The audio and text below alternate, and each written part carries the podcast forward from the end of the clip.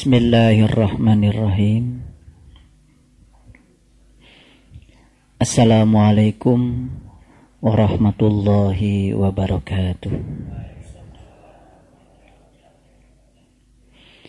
Alhamdulillahi wahda, sadaqa wa'da, wa nashara abda, wa a'aza zunda, wa hazamal ahjaba wahda. Asyhadu an la ilaha illallah wahdahu la syarikalah, wa asyhadu anna Muhammadan abduhu wa rasuluh la nabiyya ba'da. Allahumma salli ala sayyidina Muhammad wa ala ali sayyidina Muhammad kama shallaita ala Ibrahim wa barik ala sayyidina Muhammad wa ala ali sayyidina Muhammad kama barakta ala Ibrahim innaka Hamidum Majid.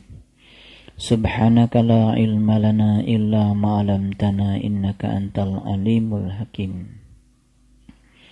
Subhanakallahumma rabbana wa bihamdika asyhadu an la ilaha illa anta astaghfiruka wa atubu ilaik.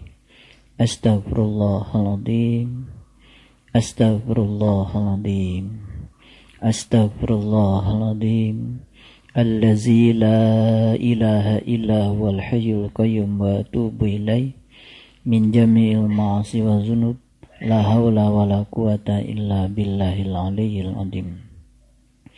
Allahumma alhimna rushdi wa a'idna min syarri nafsi. Allahumma aghnina bil ilmi wa zayyina bil hilmi wa akrimna bi taqwa wa zamilna bil afiyah. Allahumma anfa'na bima 'allamtana wa 'alimna ma yanfa'una wa zidna ilman nafi'an. Wa sallallahu ala sayidina Muhammadin wa ala alihi wa sahbihi wa barik wa sallam.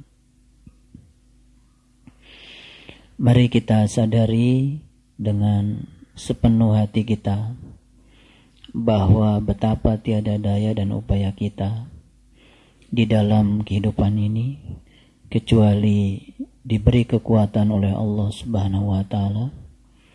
Mari kita sadari bahwa malam ini, saat ini kita telah dihadirkan oleh Allah di tempat ini karena kasihnya yang luar biasa untuk kita. Oleh karenanya mari kita syukuri kenikmatan ini dengan membaca hamdalah. Alhamdulillahirrabbilalamin. Mari kita sanjungkan salawat dan salam kepada junjungan kita Nabi Allah yang agung, Nabi besar Muhammad Rasulullah sallallahu alaihi wasallam, seraya bersalawat kepadanya. Allahumma salli ala sayyidina Muhammad wa ala ali sayyidina Muhammad.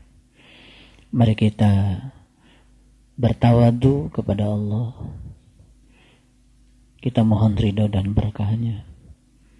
Semoga Allah membukakan pintu pemahaman bagi kita, memberikan kemudahan untuk mengamalkan apa yang kita fahami, sehingga berbuah perubahan pada diri kita menjadi lebih bernilai di dalam kehidupan ini. Seraya kita memulai majelis ilmu ini dengan membaca basmalah. Bismillahirrahmanirrahim.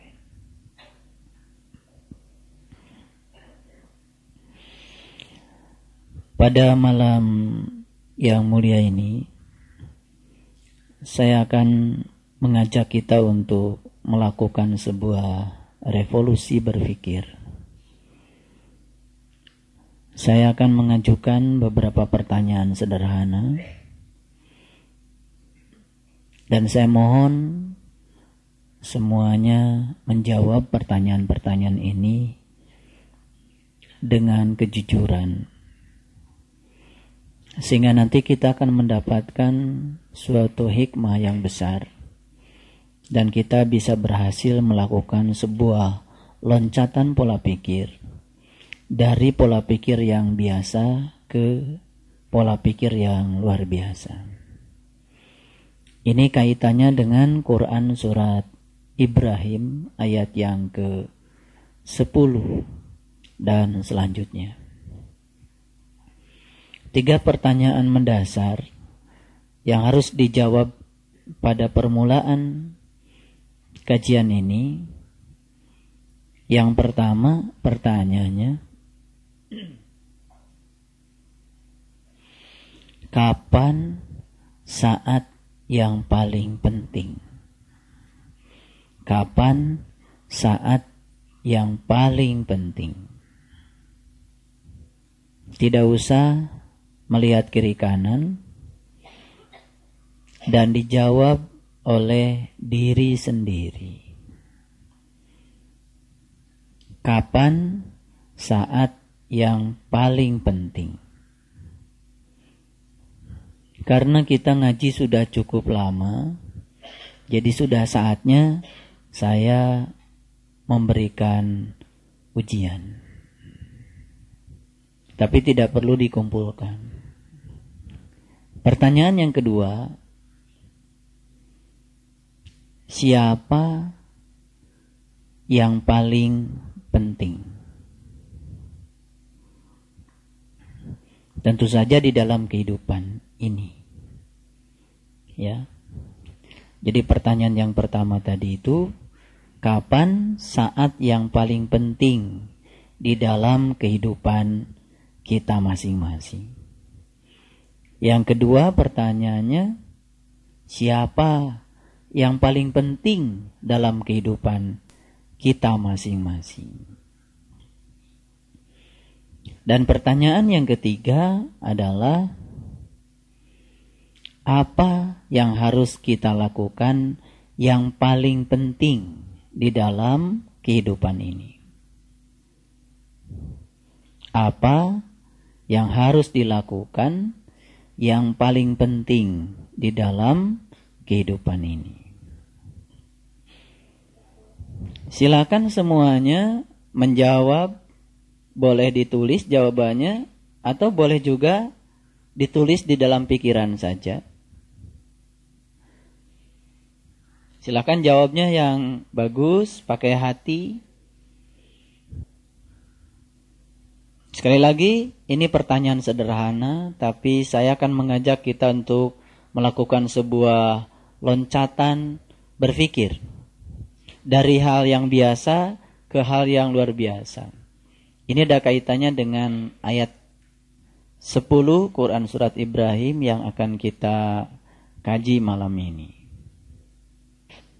Selanjutnya saya akan menjelaskan jawaban saya.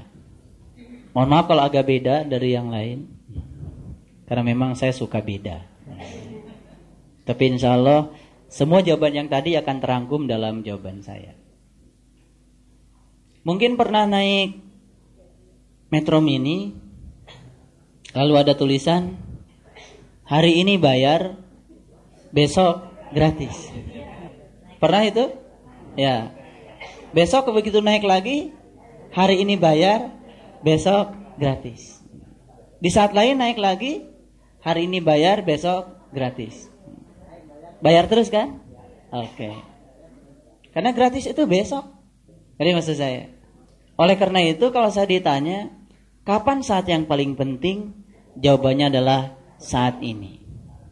Makanya saat ini, kalau dalam bahasa Inggris kan the present. Betul ya? Present itu apa artinya? Present. The present. Apa present? Present itu hadiah. Ya kan? Bukan. Kalau kita lihat dalam bahasa Inggris, ya, betul, kita kan selama ini tahu the present tense, saat sedang berlangsung. Kalau past tense, itu sudah. Kalau future tense, yang akan datang. Tapi kalau kita lihat, present itu sebetulnya hadiah. Oleh karena itu, maka saat ini adalah hadiah. Kalau kita ingin tahu, apa sih hadiah yang paling besar untuk kita? Jawabannya adalah saat ini. Kenapa? Karena yang telah berlalu itu tinggal sejarah. Tadi yang menjawab saat dimana saya akan, itu nanti. Akan tercapai belum? Belum tentu. Sebetulnya saat yang paling penting adalah saat ini. Ngerti? Belum ngerti juga. Sabar. Ini loncatan berpikir masalahnya. Kemudian kalau saya ditanya, siapa orang yang paling penting? Saya tanya orang kok. Siapa orang yang paling penting dalam kehidupan saya? Saya akan jawab, orang-orang yang sedang dekat dengan saya sekarang. Sebab saya tidak hidup di masa yang akan datang. Saya juga tidak hidup di masa lalu. Saya sedang menghidupi hidup bersama dengan orang-orang yang ada di sini saat ini. Saya mau bahagia, saya mau sedih, sekarang. Kalau saya mau sedih, udah kelahi aja kita semua di ruangan ini semua. Betul nggak? Kalau saya ingin bahagia, mari kita senyum-senyuman semua, saling menghargai, saling peduli. Saat ini juga kita bisa bahagia. Betul? Kalau saya ditanya, pertanyaan yang ketiga, apa yang harus saya lakukan yang paling penting dalam kehidupan saya? Tentu saja, saya harus peduli pada orang-orang yang sedang dekat dengan saya sekarang. Ada yang punya suami dan suaminya tidak ada di sini sekarang. Ada yang punya istri dan istrinya tidak sekarang di sini sekarang. Kalau ditanya siapa yang paling penting? Yang paling penting yang ada di sini sekarang. Karena kita sedang berbagi kehidupan dengan orang-orang yang ada di sini sekarang. Paham maksud saya? Oke. Begitu keluar dari tempat ini, ada yang naik mobil bertiga, ada yang naik metro mini bersepuluh. Tanya lagi pada diri kita, kapan saat yang paling penting? Jawabannya apa? Saat ini. Saat ini yang sudah berlainan dengan yang sekarang, tapi tetap saat ini. Betul? Siapa orang yang paling penting? Orang-orang yang sedang satu mobil dengan saya. Apa yang harus saya lakukan yang paling penting? Saya peduli kepada mereka dan melakukan yang terbaik untuk mereka. Besok jam 5 pagi, bangun dari tidur. Tanya lagi diri kita, kapan saat yang paling penting? Sekarang. Siapa orang yang paling penting? Adalah orang-orang yang sedang dekat dengan saya sekarang. Apa yang harus saya lakukan yang paling penting? Melakukan sesuatu kepada orang-orang yang terdekat dengan saya sekarang.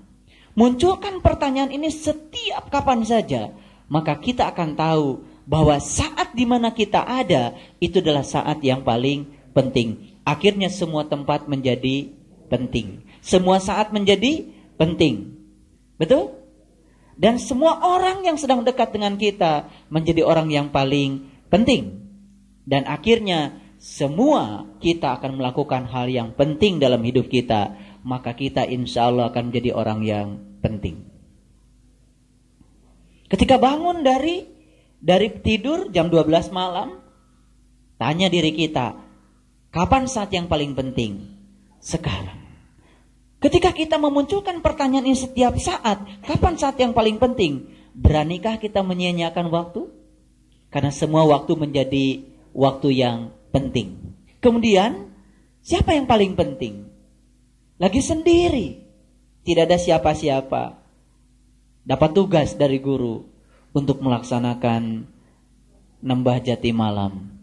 Lakukan hal yang paling penting, karena saat itu kita harus melakukan pelayanan untuk diri kita sendiri, hal yang paling penting.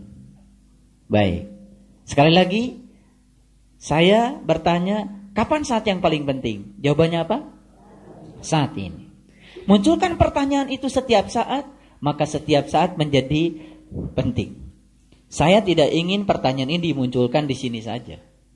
Tapi keluar dari sini, lagi berdua, berjalan dengan siapa saja, munculkan pertanyaan ini. Kapan saat yang paling penting? Sekarang. Sebab kita sedang menghidupi kehidupan saat itu. Yang akan datang, belum tentu kita bisa sampai ke sana.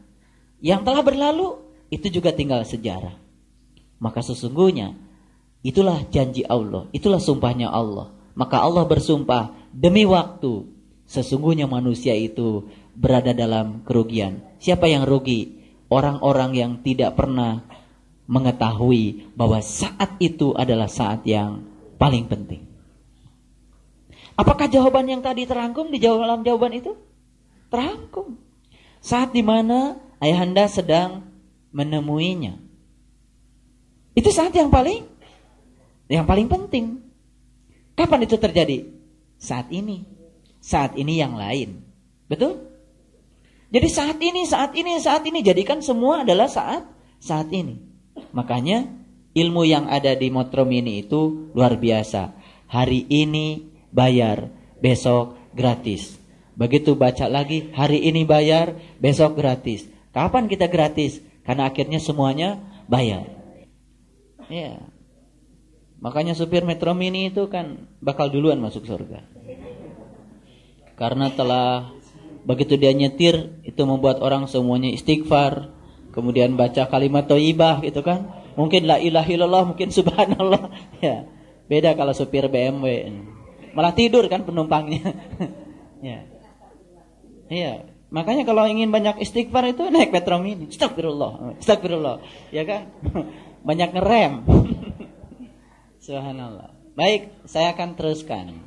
Jadi sebetulnya tujuan saya memunculkan pertanyaan ini untuk membuat agar setiap saat menjadi penting. Kapanpun kita bersama siapa, dia menjadi orang yang paling penting.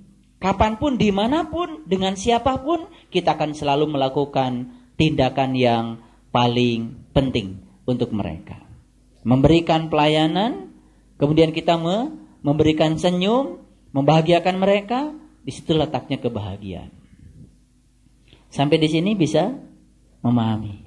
Baik, bagaimana supaya kita setiap saat itu bisa menjawab 3 pertanyaan tadi? Kapan saat yang paling penting, siapa yang paling penting, dan apa yang harus kita lakukan yang paling penting. Maka setidak-tidaknya kita harus punya 4 bekalnya. Bekal yang pertama adalah, atau boleh dikatakan bukan bekal ya, tapi kalau seseorang itu selalu memunculkan 3 pertanyaan penting di dalam dirinya, maka akan muncul yang pertama adalah selalu merasa berkecukupan setiap saat. Baik, saya mau tanya sekarang, ada yang suka masuk angin? Ada. Kapan terjadi itu? Kalau perutnya kosong. Salah siapa itu? Masuk anginnya sekali, 2 kali, 10 kali, 100 kali. Oh, berarti perut kosongnya sering ya?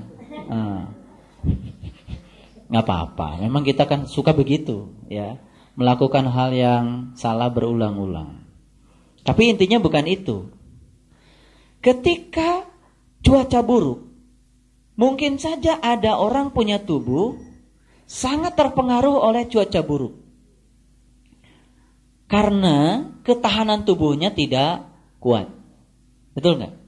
Ketika ketahanan tubuhnya tidak kuat, maka dia menjadi rentan terhadap penyakit. Kenapa ketahanan tubuhnya tidak kuat?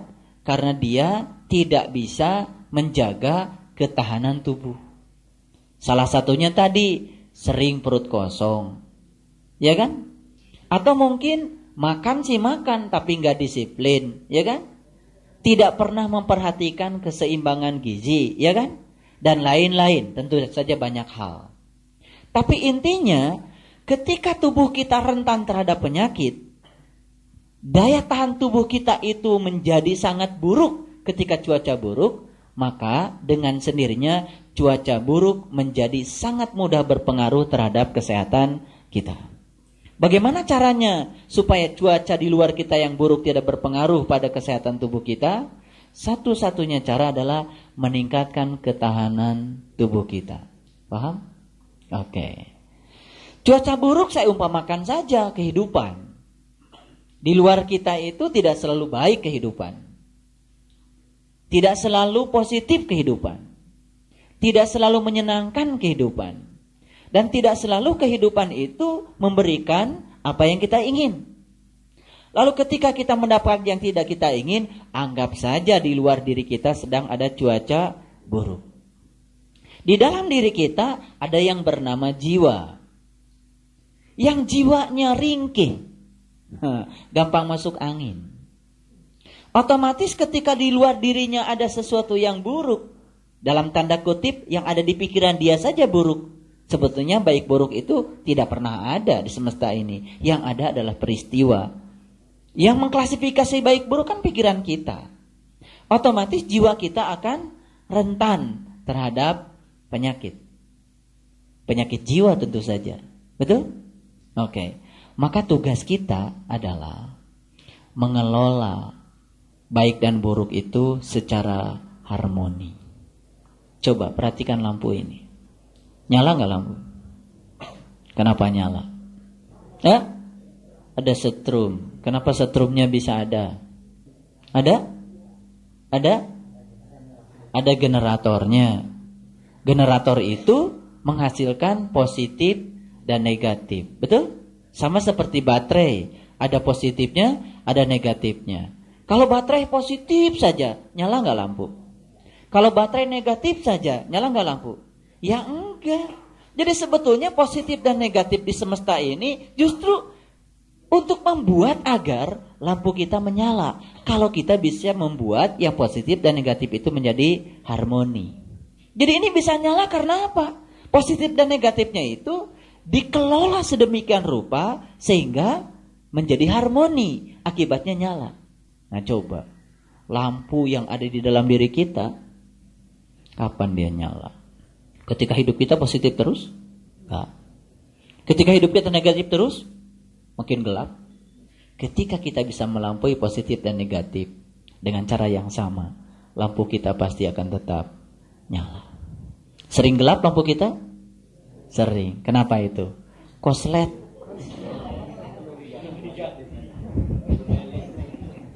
Koslet. Negatif doang gitu ya. Nah, jadi makanya itu. Jadi sebetulnya kita itu tidak perlu kaget kalau dalam hidup ada positif dan ada negatif. Sebab itu bisa membuat lampu kita menjadi nyala. Sabar kita itu bisa menjadi naik kalau ada ujian. Kekuatan kita menjadi kuat kalau ada ujian. Jadi sebetulnya itu untuk menaikkan tegangan kita. Kalau tegangannya tinggi kan lampu nyalanya juga jadi bagus. Betul enggak? Jadi perlu sebetulnya kita itu melihat kehidupan itu dua-duanya, positif dan negatif. Tapi tugas kita adalah mengharmonikan agar positif negatif itu menjadi serasi. Sehingga lampu kita nyala. Nah, saya ingin menyampaikan selamat yang lampunya semakin hari semakin nyala. Walaupun ujiannya juga semakin luar biasa. Itu sudah tegangan tinggi itu. Ada yang begitu di sini? Saya kira ada. Saya ingin menyampaikan selamat. Saya bisa lihat yang lampunya sudah nyala itu kelihatan. Senyumnya juga nyala. Kelihatan. Ketawanya juga bahagia, ikhlas. Ya, tidak 2 cm kiri, 2 cm kanan. Pokoknya apa adanya. Ikhlas. Subhanallah. Nah, ketika kita itu bisa memunculkan 3 pertanyaan penting setiap saat, maka yang pertama yang akan kita dapat adalah kita akan merasa berkecukupan setiap saat. Kapan kita bisa merasa berkecukupan? Ketika tidak punya lagi keinginan untuk lebih dari yang lain. Ketika kita masih merasa saya ingin lebih dari tetangga saya. Saya ingin lebih dari teman sekantor saya. Saya ingin lebih dari komunitas saya. Perasaan lebih itu sesungguhnya sering menyiksa kita. Sehingga kita sering bekerja dan bersaing untuk menjadi yang lebih dari yang lain. Sebenarnya ketika perasaan lebih itu kita pelihara, kita sedang meniadakan perasaan berkecukupan. Dan itu sesungguhnya nafsu. Tak terasa. Ketika kita merasa ingin lebih, ya, dalam segala hal, termasuk juga yang bersifat spiritual, ada ingin lebih dari yang lain. Tapi lebihnya itu berdasarkan hawa nafsu supaya dirinya itu menjadi lebih dari yang lain, itu sebetulnya tidak bersyukur juga. Masih belum merasa berkecukupan. Oke? Yang kedua, ketika kita mampu memunculkan 3 pertanyaan yang tadi setiap saat, maka akan muncul yang kedua. Apa itu? kita akan lebih cerdas lagi mengelola apa yang disebut dengan harapan. Saya mau tanya, punya harapan? Punya keinginan? Nah, saya kasih tahu. Ketika kita punya keinginan, lalu kita memaksa agar keinginan menjadi kenyataan, sebetulnya kita sedang membuat kita menderita. Dan itulah sesungguhnya penderitaan hidup. Karena kita sering memaksakan agar keinginan menjadi kenyataan. Maka saya kasih tahu ilmunya. Keinginan dan harapan itu hanya sebatas energi awal saja agar kita memulai saat ini juga. Ngerti maksud saya?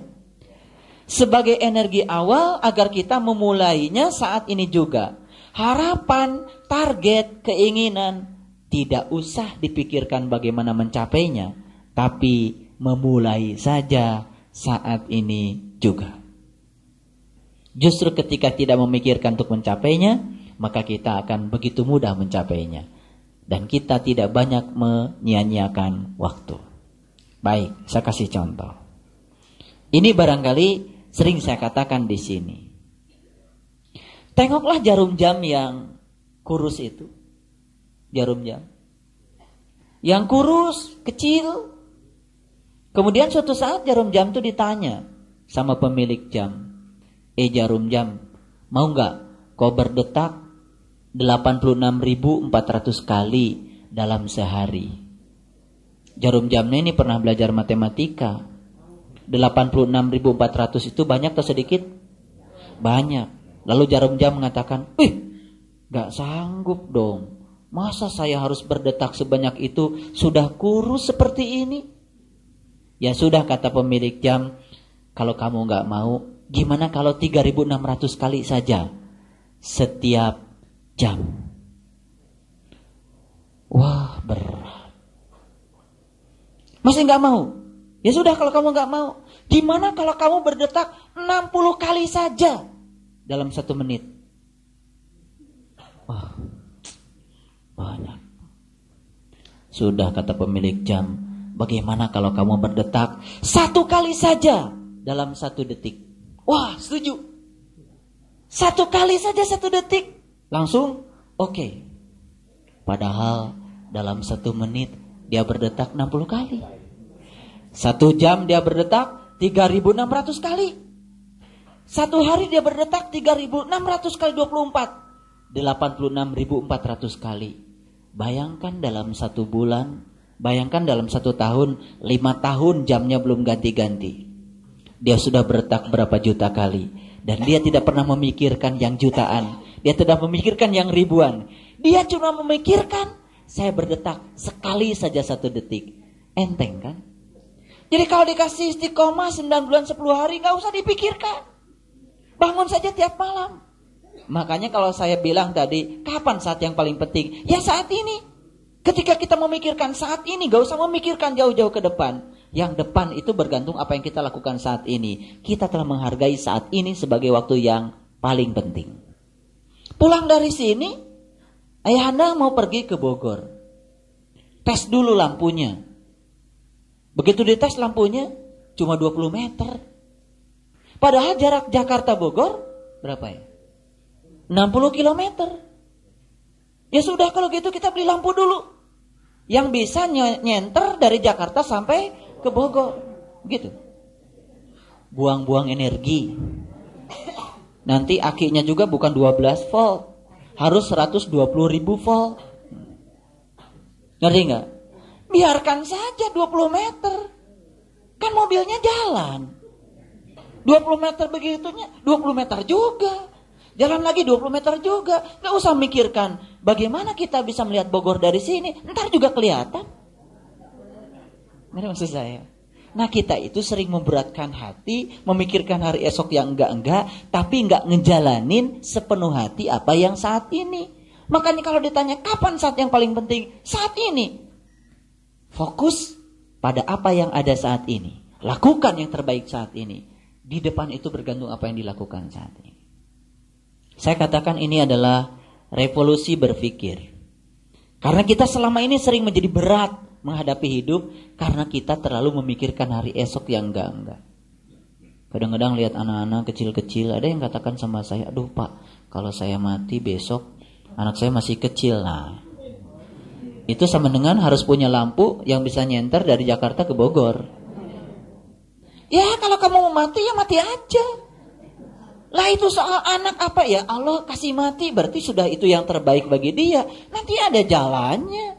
Pasti akan diberi jalan oleh Allah. Banyak juga di antara kita ya yang sudah tinggalkan ibu bapaknya sejak kecil mati, hidup juga sampai sekarang. Betul enggak? Jadi maksud saya, kenapa kita tidak fokus pada saat ini saja? Bersama dengan orang-orang yang sedang ada dekat dengan kita saat ini. Dan lakukan yang terbaik pada mereka. Sesungguhnya kita sedang hidup tidak bersama siapa-siapa. Tapi sedang hidup bersama dengan orang-orang yang sedang dekat dengan kita. Maka semua orang yang ada di ruangan ini adalah orang-orang yang paling penting bagi saya saat ini. Nanti saya pindah ruang kemana? Mereka yang paling penting bagi saya. Tadi saya habis ceramah di Fatmawati. Mereka adalah orang-orang yang paling penting bagi saya. Dan pertanyaan ini tidak boleh berhenti. Harus berulang-ulang. Dimanapun, kapanpun munculkan pertanyaan ini. Karena ini adalah pertanyaan yang paling penting. Oke. Jadi yang kedua, apa tadi? Kita akan lebih cerdas dalam mengelola harapan. Harapan hanya dibatasi sebatas sumber energi awal agar kita memulainya saat ini. Harapan bukan untuk dicapai, tapi agar kita memulainya saat ini. Akan tercapai? Akan tercapai tanpa kita memikirkannya. Begitu lihat Quran, duh, 6.666 ayat. Gak pernah baca. Bukan lagi. Duh. Tebal banget. Ini simulasi saja bahwa kita memang suka seperti itu. Tapi datang saja ngaji ke Muda Parsi seminggu sekali. 2 ayat, Ar-Ra'd selesai. 2 ayat, Ibrahim selesai. Nanti begitu sudah lama terkejut, ngaji cuma seminggu sekali, kok udah selesai 30 juz. Rasul itu mengatakan, kebaikan yang sedikit dilakukan terus-menerus. Itulah yang bernama kebaikan. Tapi kalau kita melakukan kebaikan yang banyak, tapi cuma sekali, sesungguhnya itu bukan kebaikan. Itu adalah hawa nafsu. Ternyata semuanya menjadi enteng kalau kita hidup di saat ini saja. Fokus pada saat ini, dan ternyata ini adalah revolusi berpikir. Kalau semua kita sukses memunculkan 3 pertanyaan penting tadi setiap saat, maka kita akan selalu menghargai orang lain. Tidak mungkin kita berbuat anarkis, tidak mungkin menyakiti orang lain, karena mereka adalah orang-orang yang paling penting. Bagaimana Pak? Ketika saya berada dalam sebuah situasi di mana orang lain menyakiti kita. Harap tahu bahwa sesungguhnya ketika orang lain menyakiti kita, sesungguhnya mereka pun sedang menjadi orang-orang penting. Karena mereka sedang menghidupi hidup bersama kita. Dan saat itu, sesakit apapun, itu adalah saat yang paling penting. Oleh karena itu, terhadap mereka yang menyakiti kita, lakukan tindakan yang paling penting. Peduli pada mereka, sayangi mereka, sesakit apapun tindakan mereka pada kita, maka kita akan menjadi orang yang penting. Paham maksud saya? Kalau memunculkan pertanyaan itu di saat situasi seperti ini, itu biasa. Tapi ketika kita memunculkan pertanyaan itu dalam situasi yang sangat sulit, dan kita tetap seperti saat ini, sebetulnya kita telah mengalami sebuah loncatan spiritual. Jadi ketika nanti mungkin saja di rumah kita, di mana saja, di tempat kita bekerja, tiba-tiba situasi seperti tidak yang kita inginkan. Munculkan pertanyaan itu. Ya Allah, inilah saat yang paling penting. Dan mereka semua, orang-orang yang kelihatan seperti menjengkelkan dari hawa nafsu kita, mereka adalah orang-orang yang paling penting, karena mereka sedang membuat saya menjadi besar. Mereka sedang membuat saya menjadi kuat. Dan mereka sedang membuat saya menjadi lebih baik. Maka lakukanlah tindakan yang paling penting untuk mereka. Menyayangi mereka sesulit apapun. Dan ketika latihan ini sukses, maka di situ kita akan mengalami sebuah loncatan spiritual. Dalam sesaat, kita akan menjadi yang luar biasa dari yang biasa. Yang ketiga, ketika kita mampu memunculkan tiga pertanyaan yang tadi, maka kita akan mendapatkan yang ketiga. Apa itu yang ketiga? Saya kasih tahu. Yang ketiga, bahagia itu ada dalam perjalanan. Mengerti? Bahagia itu ada dalam perjalanan. Anggap saja hidup kita itu seperti kita berdharma wisata. Kita mau pergi ke Anyer. Tidak usah nunggu sampai Anyer kita bahagia. Ada makanan, makan. Bisa nyanyi, nyanyi. Yang bisa sedikit lelucon. Kalau leluconnya membuat orang lain menjadi segar dan tidak ngantuk. Tidak masalah. Karena bahagia dalam perjalanan. Nah, selama ini kita selalu berangan-angan, nanti kalau rumah saya sudah jadi, saya pasti tenang. Kenapa kita tidak bahagia saat rumah belum jadi? Bersama dengan orang-orang yang sedang ngaduk, bersama dengan orang-orang yang sedang nembok, kita bisa berbagi dengan mereka. Kenapa tidak itu? Kita itu sering membatasi bahagia. Karena apa? Karena bahagia itu kalau saya umpamakan seperti lampu. Ada saklarnya. Lampu ini mau nyala atau mau padam tergantung saklarnya. Betul nggak? Betul nggak? Saklarnya di-on-kan. Lampunya nyala. Saklarnya di-off-kan. Lampunya padam. Itu artinya apa? Bahagia dan sedih itu sebetulnya pilihan kita. Nah, kenapa kita sering sedih? Karena saklarnya itu nggak jelas ditaruh di mana. Kenapa ibu sedih? Habis dia pak, dia marah-marah sama saya. Nah, saklar kita ada pada siapa? Pada dia. Kita sering memaksa orang lain agar seperti yang kita pikir. Kesalahan besar. Sekarang saya akan mengajak semua malam ini juga saklar bahagia pindahkan dalam diri kita. Yang lebih repot lagi, saklarnya itu nggak jelas naruhnya di mana. Ada yang saklarnya dibawa orang. Saklar saya ditaruh di suami saya, Pak. Suaminya kemana? Entah kemana.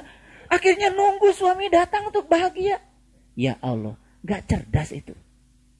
Udah saja nggak ada nyanyi-nyanyi gitu. Iya kan, karaokean, itu kan. Baca Quran.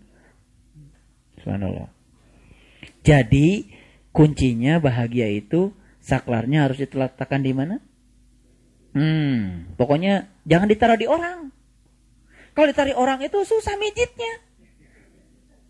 Ya, kalau ditaruh di sini, kapan saja. Pokoknya, wah, emang gue pikirin, net bahagia.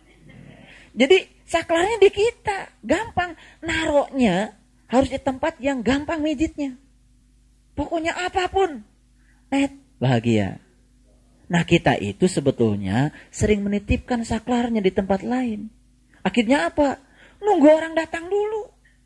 Dan nunggu orang lain berbuat seperti yang kita ingin. Sebetulnya kita tidak sadar kalau selama ini sering menitipkan kebahagiaan pada orang lain. Jadi karena bahagia dititipkan di orang lain, kita kedapatan apa? Sedih mulu. Sadar gak sering kita begitu? Saya ngaji gak tinggi-tinggi, yang enteng-enteng aja lah. Yang enteng-enteng. Udah masuk ke Ibrahim ini yang enteng. Tapi perlu kecerdasan. Karena yang biasa ini kalau dikelola oleh kita secara cermat, ini akan membuat kita menjadi luar biasa. Oke, yang ketiga, bahagia dalam perjalanan. Ngerti maksud saya? Gak usah, oh nanti kalau saya udah nyampe rumah bahagia. Gak usah. Di jalan bahagia, di rumah bahagia, dimanapun bahagia. Oh nanti kalau saya udah naik pangkat bahagia. Gak usah menunggu naik pangkat. Sekarang aja bahagia. Saklarnya udah di tangan kita. Tinggal net. Bahagia. Pokoknya nanti kalau ada orang lagi sedih-sedih. Emang saklarnya taruh di mana bu? gitu ya kan. Kalau ada orang kirim SMS ya agak sedikit-sedikit sedih, emang saklarnya taruh di mana bu gitu ya, biar ingat saklarnya, tarik lagi dalam dirinya. Iya, ngapain saya sedih net, ah bahagia. Ngerti gak saya? Harus dijelaskan kayak gini baru ngerti. Ini sebetulnya mutiaranya Al-Quran. Quran itu mendidik kita untuk bahagia setiap saat. Cuman karena saklarnya ditaruh di mana-mana, bahkan yang gak jelas itu kita gak tahu naruhnya di mana. Saklarnya dibawa kemana-mana. Kadang-kadang yang lebih repot lagi, saya pak nanti bahagia kalau tabungan saya sudah 500 juta. Saklarnya ada di 500 juta. Nah yang 500 jutanya entah di mana. Sampai mati saklarnya gak kita dapat. Yang 500 juta gak dapat, sampai mati sedih mulu. Gak rugi gak kayak gitu? Subhanallah. Kasian deh lo. Ngerti sekarang? Oke. Yang keempat, ketika kita bisa memunculkan 3 pertanyaan penting yang tadi, akan muncul yang keempat. Kita akan sangat peduli untuk membagi kebahagiaan pada orang-orang yang memerlukan kita. Coba bayangkan kalau setiap saat kita selalu mengerti kalau mereka adalah orang-orang yang penting saat itu bagi kita, maka kita akan selalu melakukan tindakan yang penting untuk mereka. Setuju? Kecil-kecilan sekarang di sini. Saya sedang melakukan tindakan penting buat orang-orang yang paling penting, yang sedang menghidupi kehidupan saya saat ini. Dan semua Bapak Ibu yang ada di sini pun sedang melakukan sebuah tindakan penting. Mendengar, menyimak, menulis, mungkin mengapresiasi. Bukankah itu sebuah tindakan penting? Di samping kiri kanan kita ada orang, tidak kita ganggu, biarkan mereka konsen, memberikan keleluasaan pada mereka untuk menikmati pengajian ini. Bukankah kita telah memberikan tindakan yang penting? Mungkin kita tidak menyadari kalau sekarang kita sedang melakukan tindakan penting. Kiri kanan kita hargai, tidak mau kita ganggu, karena kita ingin memberikan tindakan yang paling penting untuk orang-orang yang paling penting yang sedang dekat dengan saya saat ini juga. Jadi ternyata kapanpun dimanapun, akhirnya semua saat dan tempat menjadi saat dan tempat yang sangat-sangat penting. Maka kita tidak akan pernah kehilangan kesempatan untuk berbuat baik setiap saat karena kita menyadarinya. Subhanallah. Saya ingin tanya, 3 pertanyaan yang tadi terasa sekarang? Terasa? Oke. Saya ingin agar apa yang saya munculkan itu bukan sebagai sebuah koleksi pengetahuan, tapi rasakan saat ini juga. Walaupun kita belum memasuki tindakan nyata, tapi kita sudah merasakan. Setidak-tidaknya kita berucap, subhanallah, betapa selama ini kita sering menyia-nyiakan waktu kita. Padahal semua waktu adalah waktu yang paling penting. Makanya saya mengajak, hiduplah di saat ini. Keluar dari sini saat ini, keluar saat ini, keluar terus saat ini.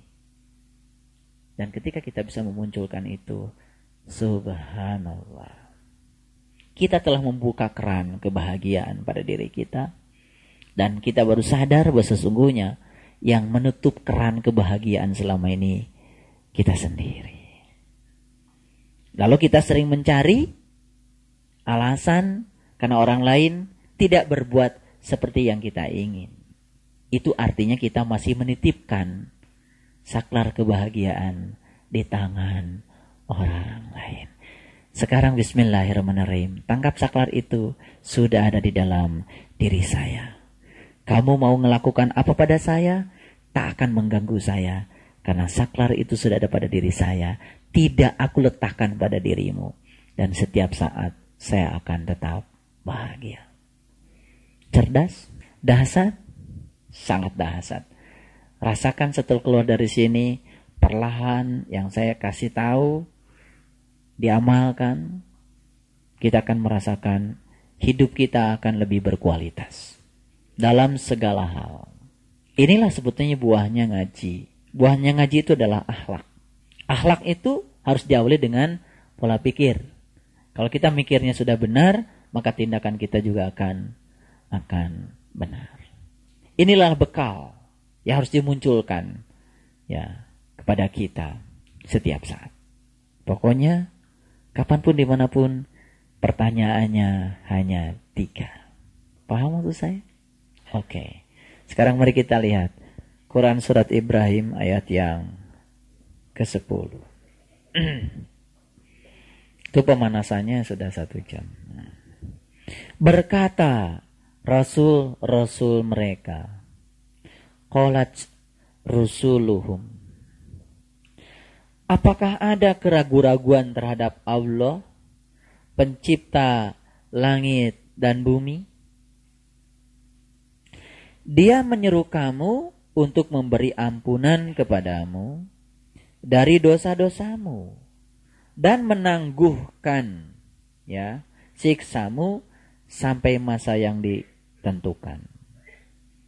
Jadi seorang utusan Allah itu peran utamanya tiada lain adalah membebaskan segala keraguan-raguan yang sering menyelimuti kita.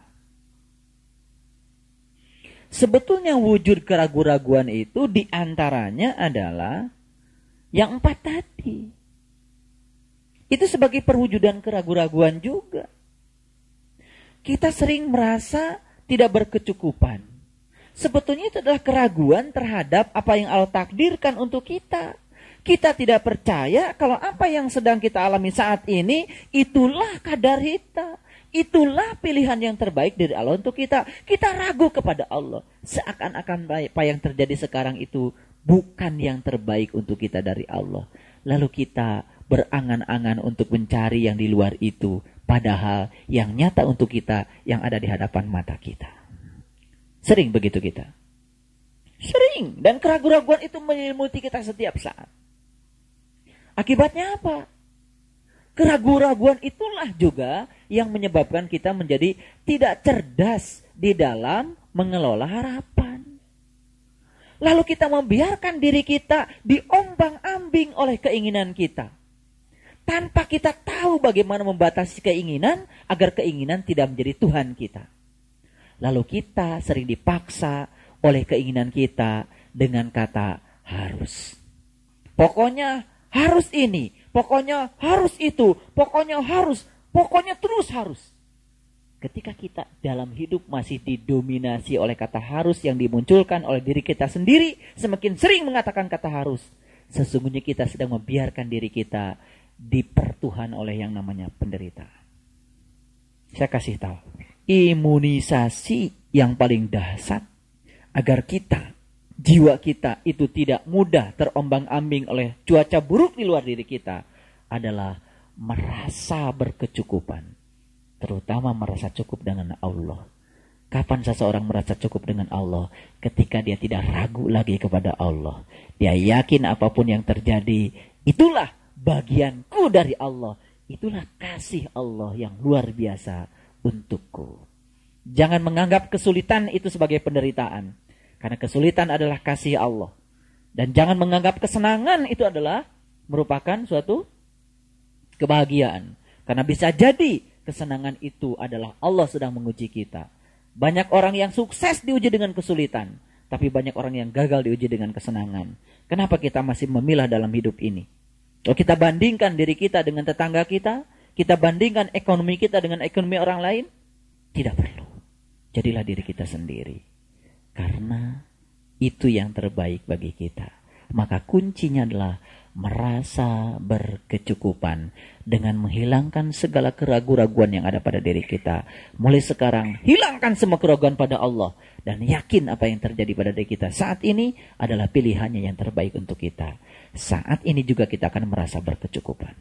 Tidak sukses dengan cara seperti itu, munculkan 3 pertanyaan penting tadi setiap saat. Maka perasaan berkecukupan itu akan selalu menjadi milik kita. Baik, yang berikutnya. Ya. Apakah ada keraguan terhadap Allah? Ya, pencipta langit dan bumi. Dia menyeru kamu untuk memberi ampunan kepadamu dari dosa-dosamu. Saya ingin kasih tahu. Sebetulnya kita selama ini menganggap bahwa ampunan itu berwujud sebuah penghapusan catatan amal yang dilakukan oleh Allah di dalam buku amal kita tanpa kita tahu.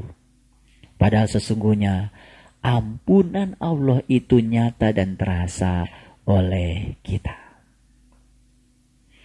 Ketika kita bisa keluar ya dari situasi, bukan situasi yang sempit menjadi lapang, bukan. Kelapangan itu bukan di luar diri kita, tapi di dalam diri kita. Ketika kita bisa merasakan sebuah rasa yang lebih damai, lebih nyaman, bahkan mungkin kita belum bisa keluar secara physically dari satu situasi kepada situasi yang lain, sebetulnya ampunan Allah di situ sudah mulai hadir. Karena dia berwujud energi dan kita bisa merasakannya. Makanya bersyukurlah ketika kita merasakan, alhamdulillah saya merasakan kok lebih enteng. Karena sekarang manusia itu sedang berhijrah kebanyakan dari satu kegelapan kepada kegelapan yang lain. Sangat sedikit manusia yang hijrah dari kegelapan kepada yang terang benderang. Sebab untuk hijrah dari situ diperlukan pengorbanan. Makanya kita saksikan di mana-mana yang ada adalah kebencian, kemarahan, iri hati, bahkan banyak orang ya hanya untuk ya mengukuhkan ego keyakinannya. Lalu dia merasa berhak untuk menjustifikasi keyakinan orang lain. Dan dia seperti berhak untuk menyakiti siapapun karena dia merasa sebagai yang terbaik untuk dirinya dari Allah. Dan itu adalah suatu kesombongan. Jadi ketika kelembutan sudah mulai datang, itu sebetulnya ampunan sudah datang. Ketika kebijaksanaan sudah mulai datang, kearifan sudah mulai datang, itu artinya keampunan sudah mulai datang. Subhanallah. Sebetulnya taubat yang sesungguhnya itu adalah ketika kita betul-betul kembali kepadanya. Bukan nangis, bukan apa, tapi betul-betul kembali sebagaimana kita adanya saat dimana kita belum dilahirkan ke sini. Makanya taubat yang sebenarnya adalah saat dimana kita menyatukan diri kita dengan dia. Itulah taubat. Subhanallah. Sekali lagi saya ingin menyampaikan selamat bahwa kita telah dipilih oleh Allah untuk mendapatkan ini. Mudah-mudahan kita bisa menjadi orang-orang yang amanah. Baik, kita teruskan. Mereka berkata, siapa mereka di sini? Ini kan surat Ibrahim itu lebih banyak percakapan antara ya rasul dengan orang-orang yang anti rasul, yang menentang. Mereka dihadirkan memang untuk membuat sang rasul menjadi besar. Seperti negatif dan positif. Jadi kehebatan Nabi Muhammad di situ, mampu mengharmonikan negatif dan positif menjadi cahaya. Jadi tugas kita adalah mengharmonikan positif dan negatif menjadi cahaya. Tuh. Ya. Jadi kalau, Pak, saya gelap terus. Nah, itu belum harmoni positif dan negatifnya. Baik, kita teruskan. Ya. Kamu tidak lain hanyalah manusia seperti kami juga. Kamu menghendaki untuk menghalang-halangi kami dari apa yang selalu disembah nenek moyang kami. Karena itu datangkanlah kepada kami bukti yang nyata. Jadi sebetulnya kesulitan manusia sekarang ini adalah keluar dari persepsi dan literatur masa lalunya. Kita belajar agama, mohon maaf, kebanyakan bukan dari kitab suci. Kita belajar agama kebanyakan dari literatur yang ada, yang sudah menjadi pola pikir masyarakat kebanyakan. Jadi ketika saya mengajarkan amal soleh itu apa, menurut Quran, sulit kita menerimanya. Karena kita sudah diajarin yang namanya amal soleh itu sebagaimana yang kita persepsikan selama ini. Jadi berikut di Quran ada kata-kata, waman kana yarjuliko arabbihim faliya'mal amalan solihan. Barang siapa yang ingin jumpa dengan Tuhannya, lakukan amal soleh. Sulit menerima itu. Padahal itu statement yang sangat jujur. Tapi karena kita dibelenggu oleh pengertian amal soleh sebagaimana yang berkembang di masyarakat pada umumnya. Itu turun-temurun dilahirkan oleh nenek moyang kita. Lalu ketika ada revolusi pemikiran, nah orang yang melakukan revolusi itu dianggap sedang melakukan upaya menghalang-halangi apa yang diajarkan oleh nenek moyang kita. Lalu apa yang terjadi? Dan kita lakukan, wah ini penistaan, ini adalah penodaan. Sangat relatif. Penistaan kata siapa? Penodaan kata siapa? Nah Allah itu tidak pernah ya merasa dinistakan dan merasa dinodai. Allah itu maha segalanya. Semua orang beriman tidak akan mengubah kemuliaan Allah. Semua orang kafir juga tidak akan mengurangi kemuliaan Allah. Sebetulnya apa yang kita lakukan itu untuk diri kita sendiri. Itu sebabnya spiritual itu sangat individual. Makanya kita tidak berhak untuk memaksakan keyakinan kita pada orang lain. Dan kita juga tidak berhak orang lain agar mengakui keyakinan kita. Lana a'maluna walakum a'malukum. Sendiri-sendiri. Jadi sebetulnya kita ini sekarang sedang melihat ya produk dari proses pendidikan agama.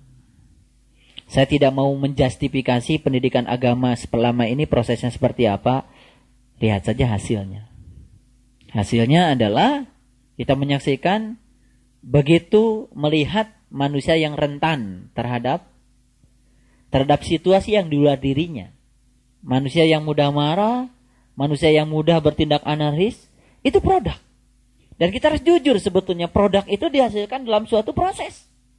Jadi kalau produknya seperti itu, pertanyaan besar. Proses yang selama ini dijalani seperti apa? Itulah barangkali tugas kita semuanya. Kita tidak cukup ya menafkahi diri kita dengan apa yang kita dapat. Itu juga masih egois. Ada tugas baru bagi kita. Bagaimana kita menjadi hidup? Maka kita harus mampu memberi kepada orang lain agar kita bisa hidup. Makanya tugas dakwah tidak hanya ada di tangan saya. Semua kita harus mendakwahkan dengan kapasitas kita masing-masing. Ada yang mendakwahkan dengan sabar yang luar biasa. Ada yang mendakwahkan dengan ikhlas yang luar biasa. Ada yang mendakwahkan dengan harta yang punya. Silakan kita memilih cara dakwah kita masing-masing. Intinya adalah bagaimana kita menjadi bernilai bagi orang lain. Menjadi para utusan Tuhan. Menjadi kepanjangan tangan Tuhan. Biarpun orang lain mengejek seperti itu. Kamu kan hanya manusia biasa seperti saya. Lalu kita mau mencari manusia yang seperti apa dalam hidup ini? Yang sakti, yang bisa berjalan di atas air, yang bisa terbang seperti burung. Kalau yang terbang seperti burung, ya burung.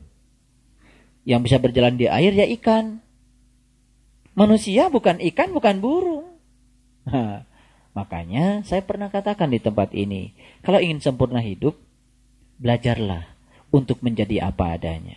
Burung menjadi sangat berguna kalau dia memerankan diri sebagai burung. Anjing menjadi sempurna perannya kalau dia memerankan diri sebagai anjing mulia. Itulah tasbihnya dia. Tasbihnya dia menggonggong tasbihnya. Kucing menjadi kucing ketika memerankan diri sebagai kucing. Yang celaka, manusia memerankan diri sebagai kucing, sebagai anjing. Akibatnya apa? Manusia tidak menjadi manusia. Ketika manusia tidak memerankan diri menjadi manusia, disitulah manusia akan turun kemuliaannya di hadapan Allah. Itu yang disebut dengan ulaika kal an'am. Nah, makanya tugas kita adalah menemukan peran kita. Ya, jadi jangan kecil hati dengan peran kita. Wah, saya Pak, perannya cuma tukang sapu. Itu peran yang luar biasa. Tiap hari bikin bersih halaman, bikin bersih taman. Itu peran. Dan kalau kita menyadari peran itu juga menjadi berkah. Nah kita itu sering menjadi kecil hati ketika kita tidak merasa berkecukupan dengan peran kita. Padahal sudah jelas Allah mengatakan, la in syakartum la azidannakum. Kalau merasa cukup, aku akan tambah. Jadi ternyata kunci untuk ditambah kenikmatan oleh Allah tuh merasa berkecukupan dulu. Ketika kita ingin lebih. Nah, kata lebih itulah yang telah membuat kita menjadi menderita. Kalau kita memaksakan diri agar ya apa yang kita inginkan menjadi sebuah kenyataan. So, itulah kegagalan hidup. Baik, kita teruskan. Ya, rasul-rasul mereka berkata kepada mereka, kami tidak lain hanyalah manusia seperti kamu. Akan tetapi Allah memberi karunia kepada siapa yang Dia kehendaki di antara hamba-hambanya.